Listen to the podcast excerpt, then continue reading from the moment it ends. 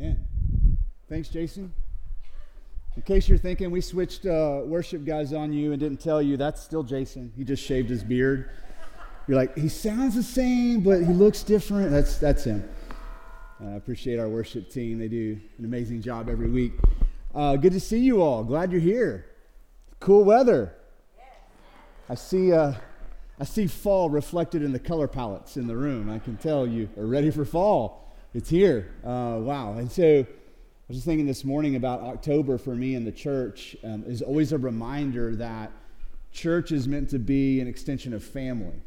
Uh, for some of you, it's like primary family. For others of you, it's like an extension of primary family because we have so many things going on in October from, you know, campus cleanup. That's, you know, sounds like we got chores to do, uh, to uh, like uh, chili cook off coming up. Uh, and then we'll actually have a family worship Sunday at the end of the month where we bring in all of our older kids and students with us, and then we'll do parent commitment in that service. And so, yeah, just October is in the air. Um, as you're listening to all these announcements, we'll try to remind you of everything going on week to week. Uh, but this week, uh, ladies, you're up again. It is women's ministry on Wednesday night, 6:30. And I don't like to brag, but um, the guys had a few more uh, in attendance than you last month. I'm just saying, if, if, if competition matters to you, doesn't matter to me. If it matters to you, you got at least nine more friends to invite.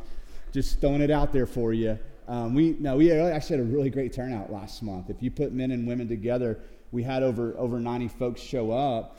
And if you compare that to like last year for Wednesday nights, where we were having like 20 to 30 show up, that's a big deal. It's like triple the numbers. And so um, this Wednesday night, 6:30, this room, ladies, come in.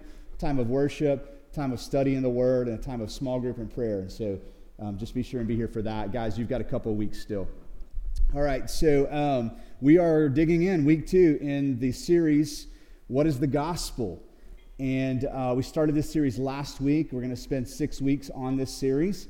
Um, the reason behind, um, if you look at what the church believes and has believed historically uh, since the beginning, the gospel is at the center of everything that we believe theologically.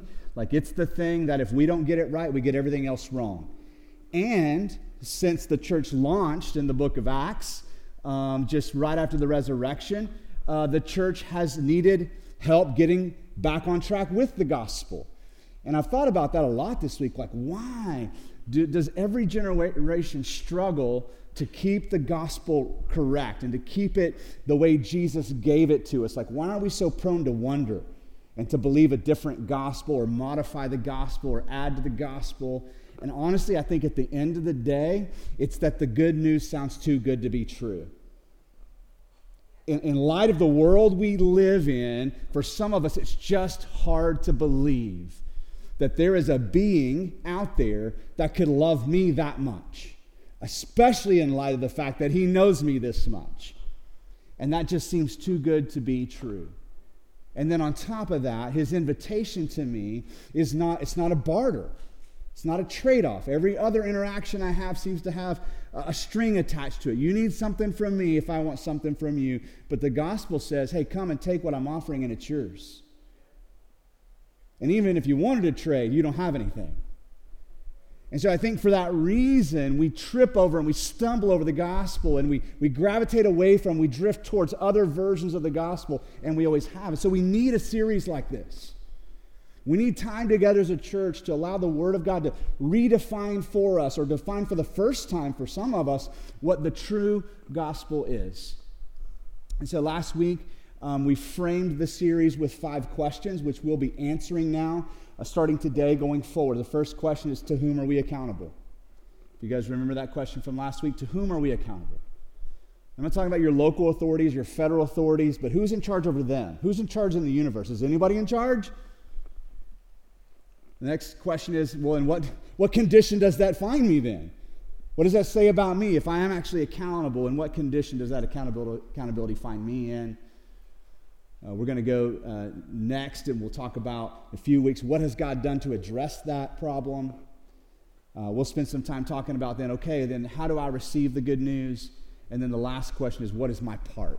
Now that I know this, now what for me? And so today we're going to be looking at to whom are we accountable? And we're really going to focus on the identity of this one whom we refer to as God. Who is God? And uh, this past weekend, I don't know why, but in our household, for Hallie and I, uh, news headlines were just gripping us a little bit tighter this weekend, like catching us off guard. And like we, we just talked more about things happening in the world around us than normal from Israel, but even just locally, the, the headlines that were coming across were like, oh my gosh, did you hear this happen? Oh my gosh, did you hear this happen? I don't know about you in that regard, but I wonder what the news headlines would be like in your life. Like if we were just like reading the Daily Gazette for you. You know, would it be these great announcements of exciting things going on, or would there be turmoil? Would there be heartache? Would there be brokenness? Would there be struggle? Like, what would the news headlines be for your life? And then as you think about that, I think that sets us up then to, to want to ask then, then who is God? Is there anybody actually in charge here over the world and over my life? And so the question we're going to answer is to whom are we accountable in Isaiah chapter 6? If you've got your Bibles and want to turn there, we'll also have this on the screen. We're going to start with the first four verses looking for an answer to this question who is God or to whom are we accountable? Verse 1 says this In the year that King Uzziah died, that's just a timestamp, I saw the Lord sitting upon a throne. And so now what Isaiah is going to do is he's going to walk us into this, this vision experience he had with the Lord, a very personal time with the Lord where the Lord revealed himself to Isaiah in a really profound and personal way. He says, I saw the Lord sitting upon a throne, high and lifted up, and the train of his robe filled the temple. Above him stood the seraphim, each with six wings. With two he covered his face, with two he covered his feet, and with two he flew. And one called to another and said, Holy, holy, holy is the Lord of hosts. The whole earth is full of his glory and the foundations of the thresholds shook at the voice of him who called, and the house was filled with smoke. I'm going to just walk us through this now and point out some of the things we're seeing here. Sometimes we read something like this and it's got, got so many kind of strange references. It's hard to get our bearings on what in the world's going on and what does this tell us about who God is. The first thing I noted here is that the Lord is sitting upon something, sitting upon a throne. And that use of that word was really clear in that day and time. We don't typically talk about the throne here in the United States, and we don't have anybody sitting on the throne. But when you hear that idea of throne, the idea is that's a, that's a king, that's a person in authority who sits on that throne. Nobody else gets to sit on that throne but he who is in charge. And so, in this vision, as Isaiah sees God, he sees the Lord sitting upon a throne as a sovereign ruler. Now, we're going to talk in a minute about sovereign ruler over what? Is this just a local, you know, authority? Is this just the throne of Israel, or is this throne sitting over a larger audience? But he is seated on a throne as an ultimate authority, ruler, and judge. What's interesting is um, if you've read the book of Revelation, there's a very similar scene. In Revelation 4, God is doing the same thing for John that he's, he did for Isaiah, and he's revealing himself to John in Revelation and, and showing him what is and what, what is to come. And early on in Revelation, in chapter 4, John has a very similar experience. Listen to the similarities here. This will start in verse 8. John is writing this down. He says there were four living creatures, and the four living creatures, each of them with six wings. They're full of eyes all around and within, and day and night they never cease to say, Holy, holy, holy is the Lord God Almighty, who was and is and is to come. And whenever the living creatures give glory and honor and thanks to him who is seated on the throne, who lives forever and ever, now we're going to see, like humans here, 24 elders. The 24 elders fall down before him who is seated on the throne and worship him who lives forever and ever. And they cast their crowns before the throne, saying, Worthy are you, O our Lord and God, to receive glory and honor and power. For you created all things, and by your will they existed and were created. Now, we were, um, some of the, the ladies who are teaching on women's, in women's ministry on Wednesday nights, I've been meeting with them, and we've been working on just growing in our skill sets around studying and teaching the Word of God. And we've, we've kind of set our goal at the very beginning is that our goal in teaching the Word is we want a high view of God. So we need to have a high view of Scripture, and that helps us get a high view of who God is. In too many of our lives, God is too small, and we are either too big or too small. Right? So a person who's prideful, for example, has too high a view of themselves, but too low a view of God. Maybe God's just a little bit bigger. Maybe he's first string and I'm second string, or he's varsity and I'm JV. But what we want is a high view of God, right? And then a level view of humanity. And so clearly, this is a high view of God. I mean, we've got these angelic beings that we can't even imagine what they look like, worshiping this, this one called God who sits on the throne, saying some amazing things about him. He is worthy. Then we have these 24 elders representing, I think, the idea of human leadership, those who, who lead among the churches and shepherd the people. And they come into the scene with crowns of glory on their heads. And at the moment they step into the presence of the one on the throne, what do they do? Oh my gosh, we aren't worthy. Compar- compared to him, we aren't worthy. We're not just JV. We don't even like, yeah, we don't even have a uniform. Like, he is the only one worthy to be worshiped and adored and lifted up on, on high. In both scenes, we see God as this sovereign ruler. He's in authority. He's a judge sitting on a throne. He's a king sitting on a throne. Now, this doesn't tell us the fullness of who God is, because there have been plenty of men and women who've sat, sat on thrones, right? Some, some were good leaders and some were not. So, just the fact that God's got a seat that we call a throne doesn't make him a good God, just means he's in authority. He's seated high on a throne, which is the next description I noticed here. Not only is he seated high on a throne, he is high and lifted up. Now, this Hebrew phrase, just a couple of words here, it's, it's beginning to get us ready for what these seraphim are actually saying. But the idea here is that he's transcendent, he's high and lifted up. They're not talking about theatrics. Somebody pull the cable and lift God up in the air like a Taylor Swift concert. No, the idea high and lifted up is, is speaking of heavenly. Like he doesn't belong here on the earth with us. He's, he's, he's higher than us. He is transcendent and he is majestic. Above what? Creation. Like, not just you and me, but all of creation, the entire universe. If you think about the whole picture the entire universe, we can't even find the edges of it. Our best guess is that it's just getting bigger. Whatever the size of the universe is, however high it is, he's higher than that. That's the one who sits on the throne. He is transcendent and majestic.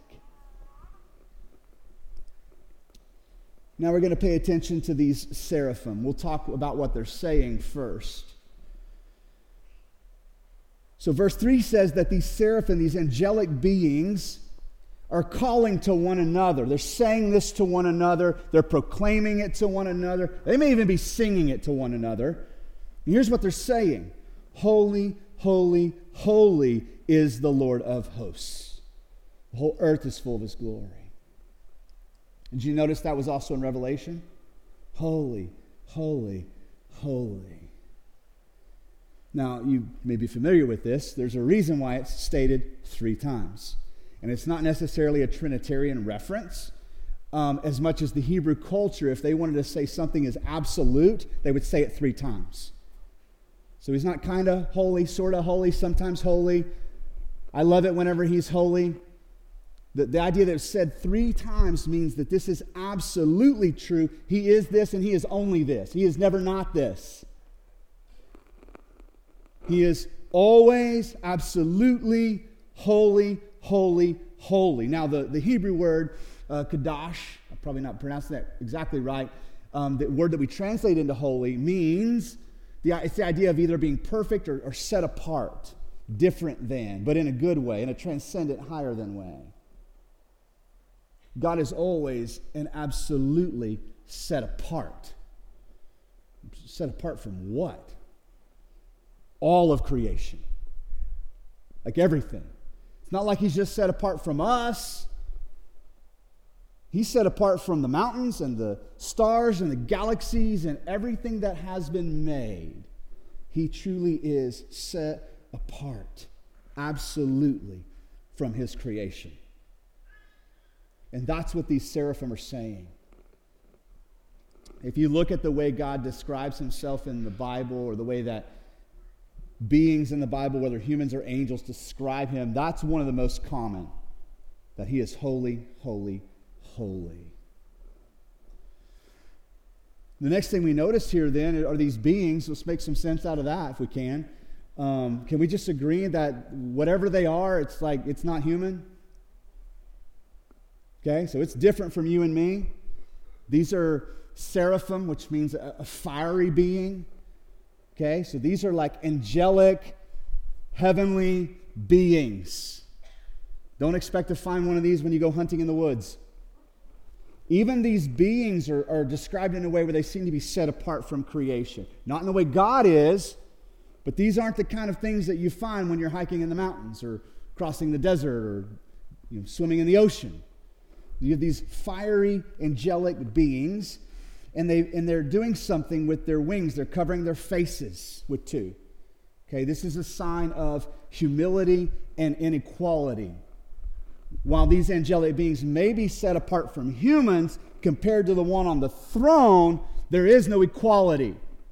It's not God's little brother, his cousins, or distant relatives. And these are angelic beings. They're, they're more than you and me but they are not equal with God. And they are showing us that by just covering their faces in humility and inequality with the one who sits on the throne. And with two, they cover their feet. This is a symbol of service. We read about this in the New Testament. How beautiful are the feet of those who bring the good news, the gospel. Here, these angelic beings are in service to God. They're serving God and they're covering their feet even in humility. They are humble servants to God, and with two, they are flying. Uh, I think this is, and this is just after a lot of study, this is the idea of trying to call attention to something. They're flying around, trying to get creation to take notice of something amazing, kind of hovering around. They're above the throne. They're, they're calling attention to the one who is on the throne as they're flying around, desiring to bring glory to the one who sits on the throne. So I wrote this down, just want to read it this way. These creatures, as interesting as they are, they are obviously not the main characters in this scene. These creatures who are themselves pretty awe inspiring and fearsome, right? Like, if in just a minute one shows up over my head, I've lost you as an audience. You're no longer listening to me. You're going to be like, whoa. So they're, they're pretty amazing. However, it seems like they exist to glorify and to serve God and to highlight His worthiness of worship. They're not in this scene to call attention to themselves. And everything that Isaiah is describing here seems to indicate that they don't want to be considered the main characters in the scene, and that their desire is to call attention to God Himself. Something about God who sits on this throne is so good that the beings closest to him want the whole earth to take notice. That's what I'm seeing here. Whether I'm in Revelation 4, Isaiah 6, these beings that are, that are the closest, it seems to be, to God's presence are inviting creation to take notice of this one who sits on the throne. The next thing that I noticed as I was reading this passage this week is the train of his robe fills the temple, and then at the end, if you notice, the smoke fills the temple. So this, this one who sits on the throne, he fills the temple.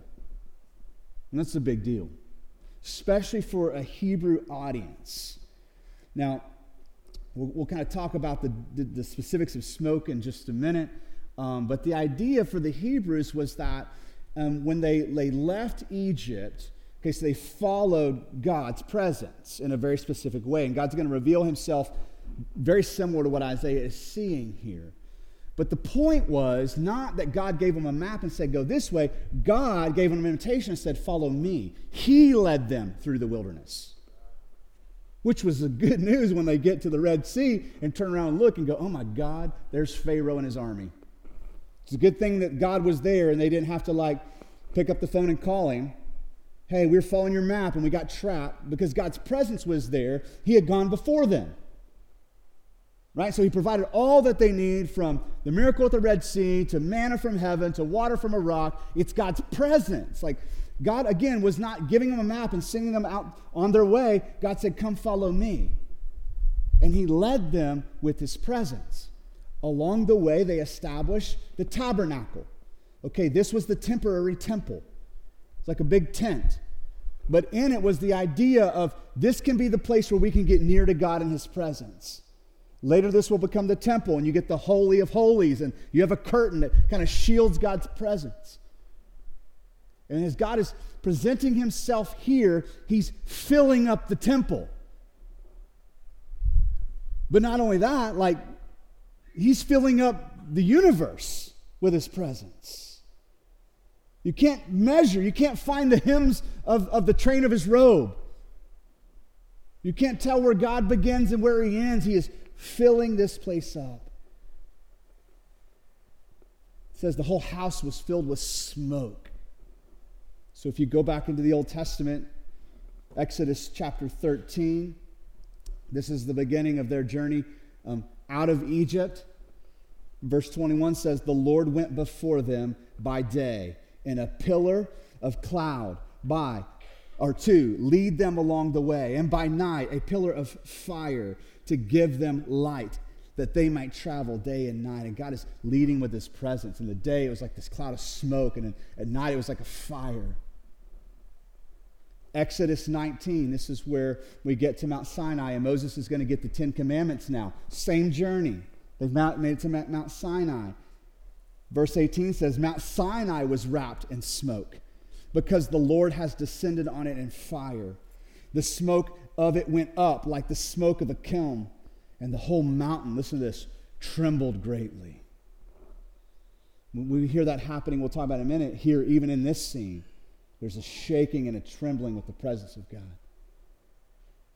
And the idea of smoke, if you've ever been in a room full of smoke, is that smoke fills every crevice. Okay, so it's not like just a poof and it's gone. It's like, no, this the presence of God is filling everything here. God fills the temple with his presence. So this will be important when we get to the New Testament. In Acts chapter 2 at Pentecost, when he sends his spirit to fill his believers. Remember what happened to the building they were in? Shook.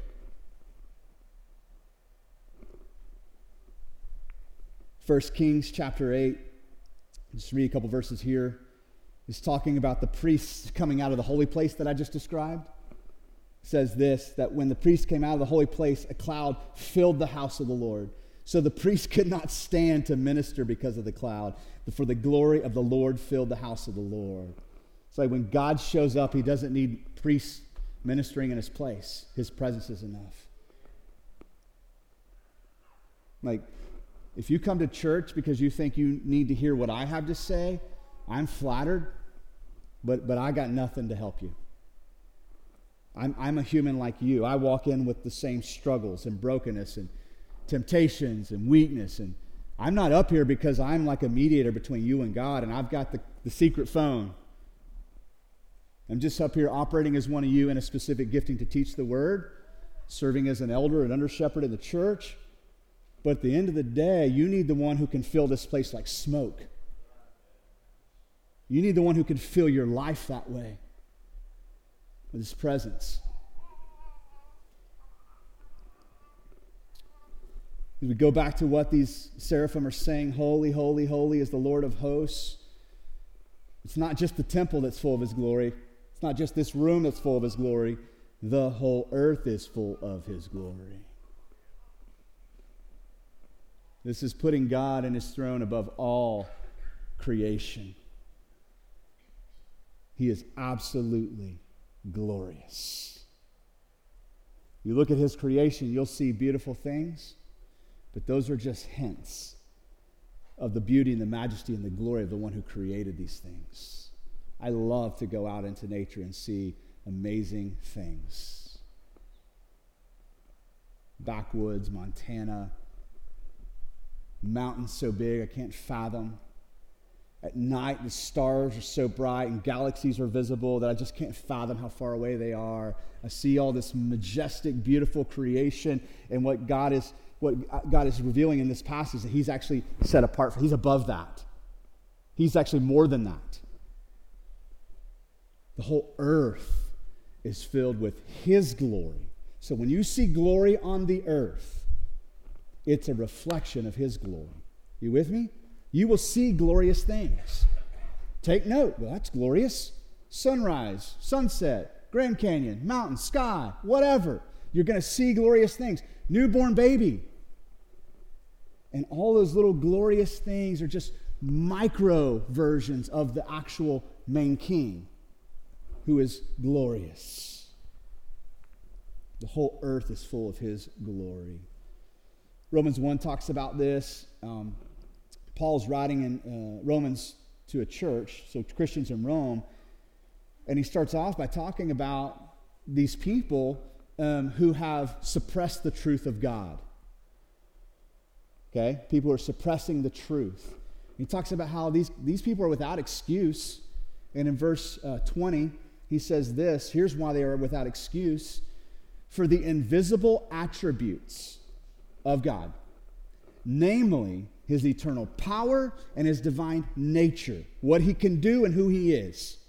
So these invisible attributes of God have been clearly perceived or seen or revealed ever since when? The creation of the world in the things that have been made. So they are without excuse. You will see the glory. You will see how amazing God is by just looking at what he made. And that reminds us that he is what? Higher than. He is transcendent, He is above. Psalms chapter 19, verse 1 and 2 says, The heavens declare the glory of God, and the sky above proclaims his handiwork. And then I like this next verse, though it's a little confusing. Verse 2 says, And day pours out speech, and night reveals knowledge. It's like this idea that if I'll pay attention during the daylight, it's going to just keep revealing the invisible attributes of God to me. Just going to keep pouring those things out. And then if I'll pay attention at nighttime, same thing keeps happening. The knowledge of who God is just keeps coming. All I have to do is step out into creation day or night and pay attention, and I will see his glory. And the last thing here in these few verses is not only is he majestic and transcendent and holy and glorious and sovereign, but he is also all powerful. That's why the thresholds are shaking. I just want that to set in for just a minute. If we consider all the bad news of the world today, it doesn't matter that you believe in God unless God can do something about it. He's not your service dog. He's not just meant to be there to, to help you be comfortable when you're uncomfortable. He is a God who moves and acts and works and does something. You with me? He isn't meant to just be a good luck charm you hang on your wall or put on your table or tattoo on your arm. Those can be good reminders of who He is, but He is a God who acts and lives and breathes and works. This is how the psalmist compares God to all the false gods. They've got ears but can't hear. They got eyes but can't see. They got mouths but can't speak. God can do all those things. And He does those things with power. He is all powerful. That's why the, the, the, building in Acts 2 shakes. That's why the mountain in Exodus 19 shakes. It's why in the scene, the foundations of the thresholds shook at what? The voice of him who called. He doesn't even have to walk across the room to shake the room. There is a proper amount of fear that is rooted in awe and wonder that can and should be ascribed to God. Listen, if God can do something about what's going on in Israel right now, and if God can do something about the thing going on in your life right now, you need Him to be all powerful. Right? We need God to be able to do something about the brokenness in the world. God isn't revealing Him this, this way to back you into a corner so you'll tuck your tail and run and hide from Him. That's what Adam and Eve did in Genesis 3. And what did this all powerful God do? Hey, come back out of hiding. Come near to me. But make no mistake, He is powerful. His voice shakes the foundation of the universe. There's a, a scene in uh, Chronicles of Narnia. It's a series by C.S. Lewis, some of you are familiar with. My favorite scene, probably nah, my second favorite scene, is the conversation. So it's about these kids who step through a wardrobe into this uh, fantasy land. But in this, C.S. Lewis uh, writes in a way where he's illustrating principles and truths in the kingdom through the story that unfolds. If you've never read it or never read it that way, I just encourage you to go back, watch the movies or read the books. But there's a scene where uh, the, the kids, some of the kids make it to where the beavers are, and Lucy is having the conversation with Mr. and Mrs. Beaver. Now you're with me. This is a fantasy land because beavers don't talk. Now, in this fantasy land, um, they're trying to figure out who this Aslan is um, that, that, that, the beavers are talking about. They're like, who is this? Lucy's like, who is this Aslan? What's he like? I just have a little bit of the script of the conversation. I want you to listen because this is C.S. Lewis trying to describe a God who is all powerful, who, when he speaks, the thresholds shake. So here's the conversation between Lucy and two beavers. She asks this Is, is he a man? Aslan, a man? said Mr. Beaver sternly. Certainly not. I tell you, he is the king of the wood and the son of the great emperor beyond the sea. Don't you know who is the king of the beasts? Aslan is a lion, the lion, the great lion. And then Susan responds, Ooh, I thought he was a man. Is he quite safe? I shall feel rather nervous about meeting a lion. then Mrs. Beaver speaks up. That you will, dearie, and make no mistake. If there's anyone who can appear before Aslan without their knees knocking, they are either braver than most or else just silly. Then Lucy asks, Then is he safe? Safe, said Mr. Beaver. Don't you hear what Mrs. Beaver tells you? Who said anything about safe? Of course he isn't safe. But he's good. He's the king, I tell you. When you see God revealing himself this way, and something inside of you begins to tremble a little bit in awe and fear, that's good and right and appropriate because he is set apart. He is all powerful. His ways are higher.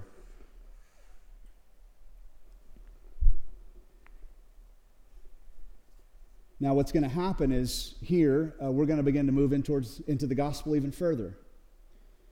I want to make, just make this clear real, as we go through this. So many times we hear the gospel and we think, well, that's evangelism. That's where I tell somebody about Jesus dying on the cross, and then I invite them to believe in him or make him their Savior and Lord.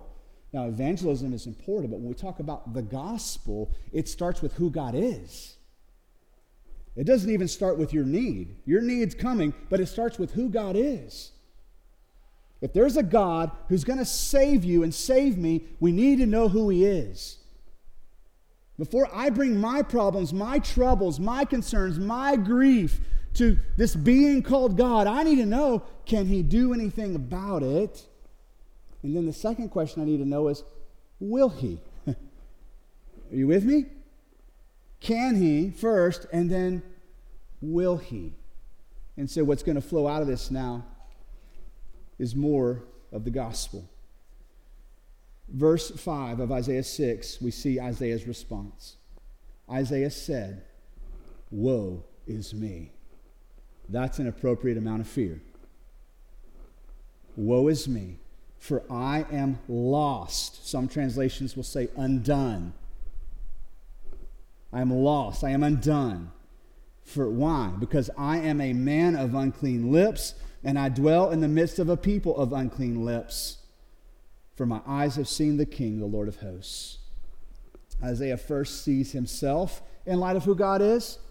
The reference of unclean lips is a reference to the uncleanliness of, of the innermost being of Isaiah. His soul is unclean. He doesn't just need to clean up his language. That's not what he's saying. He's like, I got to quit cussing. No, he's like, no, everything that flows out of my heart and becomes an overflow of what I speak is unclean. In light of this majestic, set apart, holy, all powerful being, I want to recognize that I am unclean. I'm undone. Not only that, when I think about the other people in Israel and I look around, I live among a people who are unclean. We're all unclean. We talked about this a little bit last week. Like the story of the loving father and the prodigal son and the obedient son. And we read that story and go, yeah, I know guys like that. So glad God's kind because he's going to let them back into church one day. You're, you're the prodigal son. I'm the prodigal son. That's who we are in that story. You are not the obedient son who stays home. Some of you are like, hmm. Isaiah has already written five chapters of prophecy. And he's in this moment. He's a, he's a man among men. He's a leader in Israel. He's a prophet, for, for, for goodness sake. And he is undone. In this moment, he recognizes, I am the prodigal son, and I live among prodigal sons. We are all unclean. Why? For my eyes have seen the King.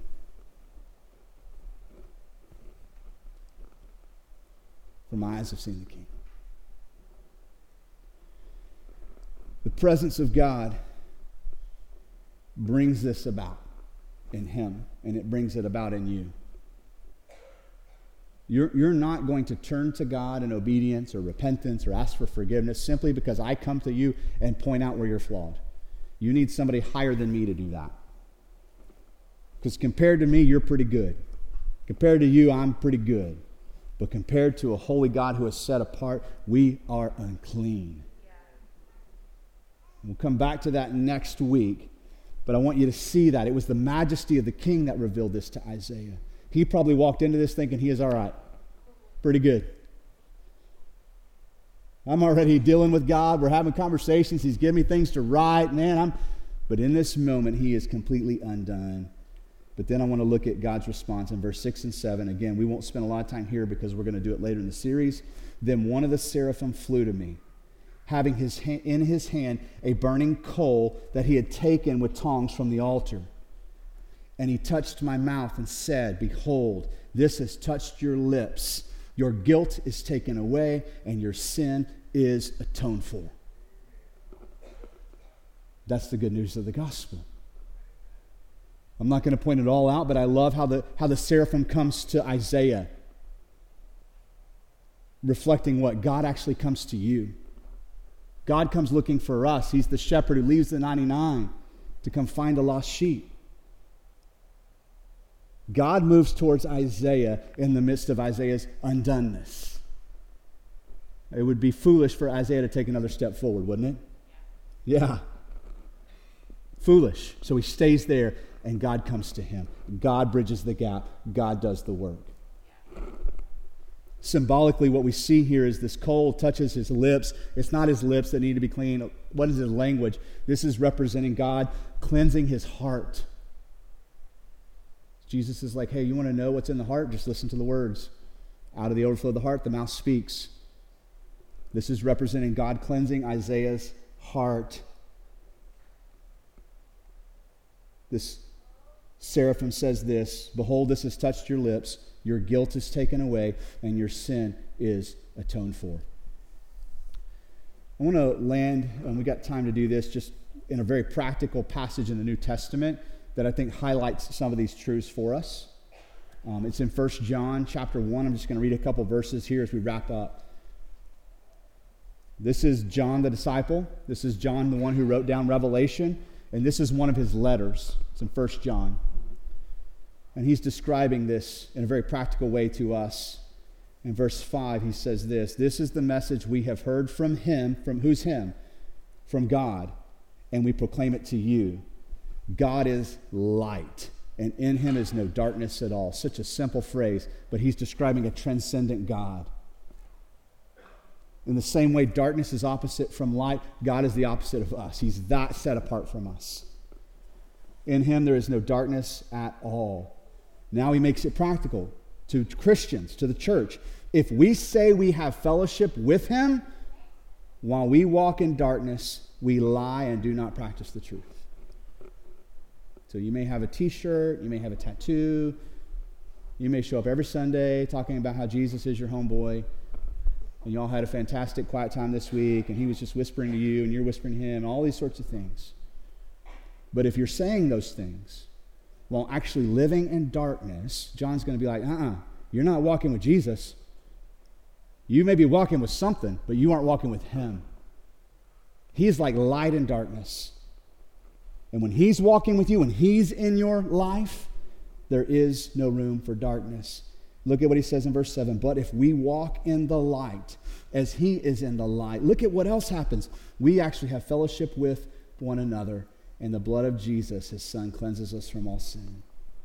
It's beautiful to know the King and to walk with the King, to walk in the forgiveness that Isaiah was experiencing as a result of the gospel is a beautiful thing. And as I walk with God, as I walk in the light, I also walk with whoever else is in the light. And I have fellowship with them, a sweet fellowship. The church is not a, a club you join, it's not a HOA where you pay dues. This is a place where the children of God walk together.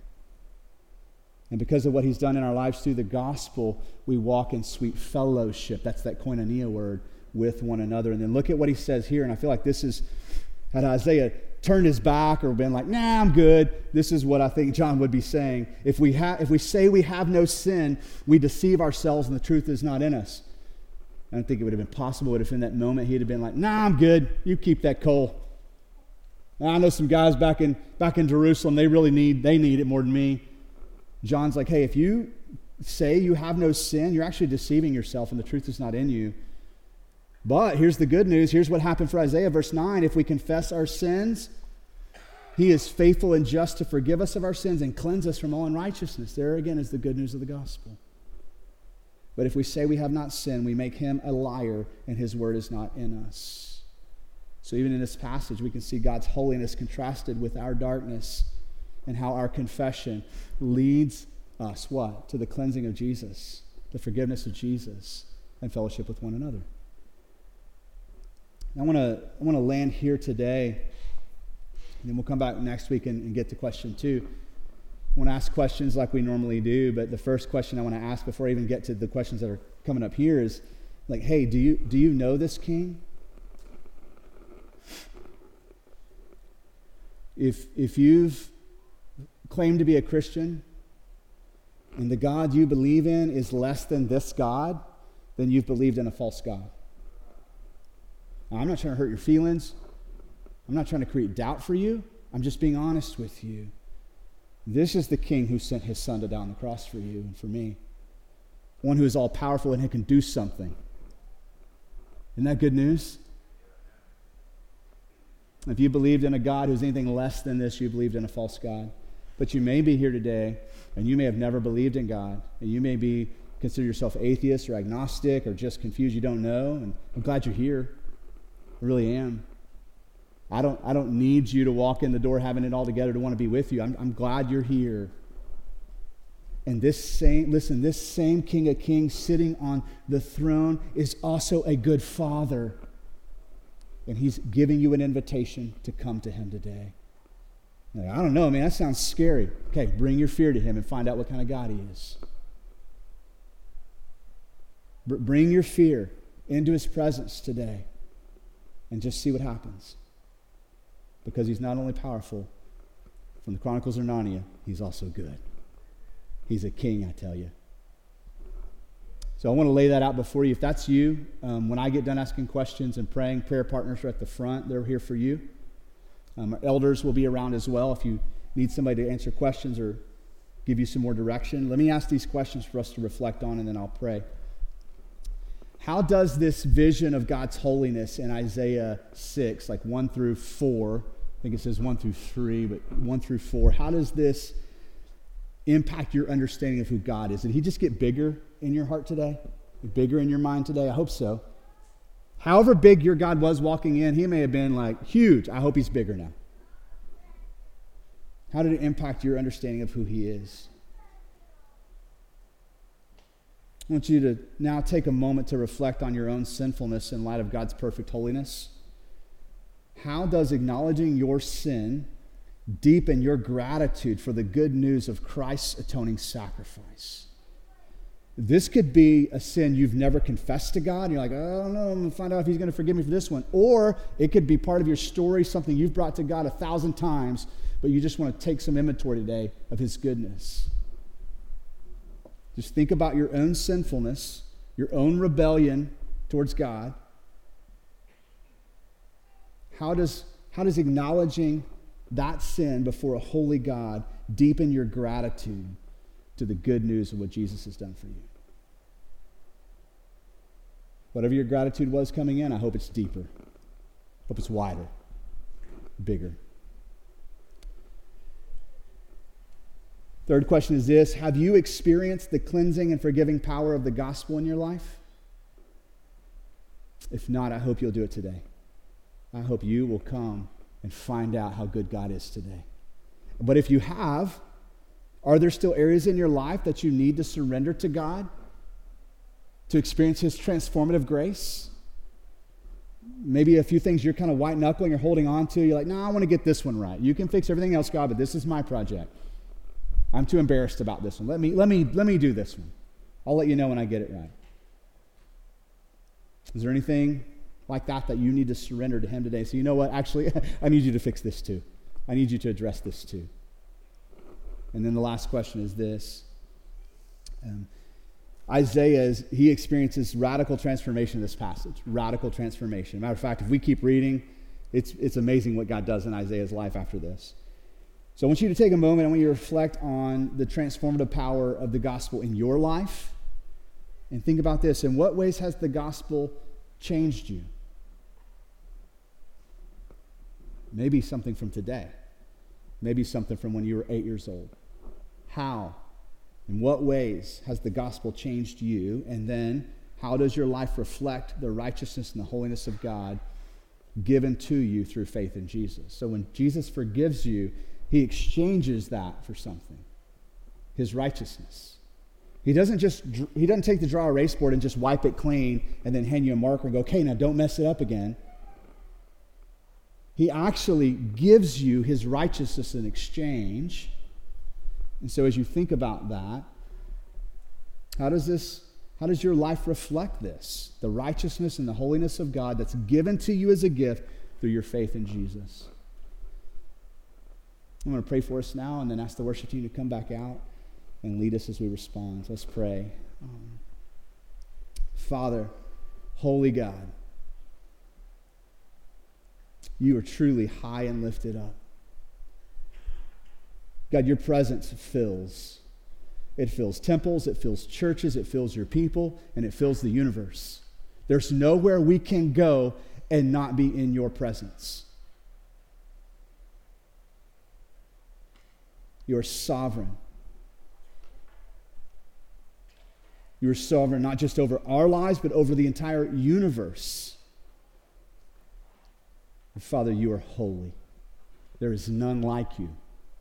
Not even the angelic beings that are surrounding your throne right now while we pray in this building. Not even these beings are like you. There are, there's none like you. And so, Father, I want to thank you for being this amazing, transcendent, and majestic, and also for being kind and good. You don't just undo us like Isaiah and then leave us there in our desperation. When you undo us, you come to us and meet our needs. Father, today I'm praying that that would happen in this room, in the lives of these people who are sitting here right now. In the same way the seraphim flew to Isaiah, that your Holy Spirit would move and move in us. Cleanse us, O God. Restore us. Heal us where we are wounded. Father, we pray all this in the powerful name of your Son, Jesus.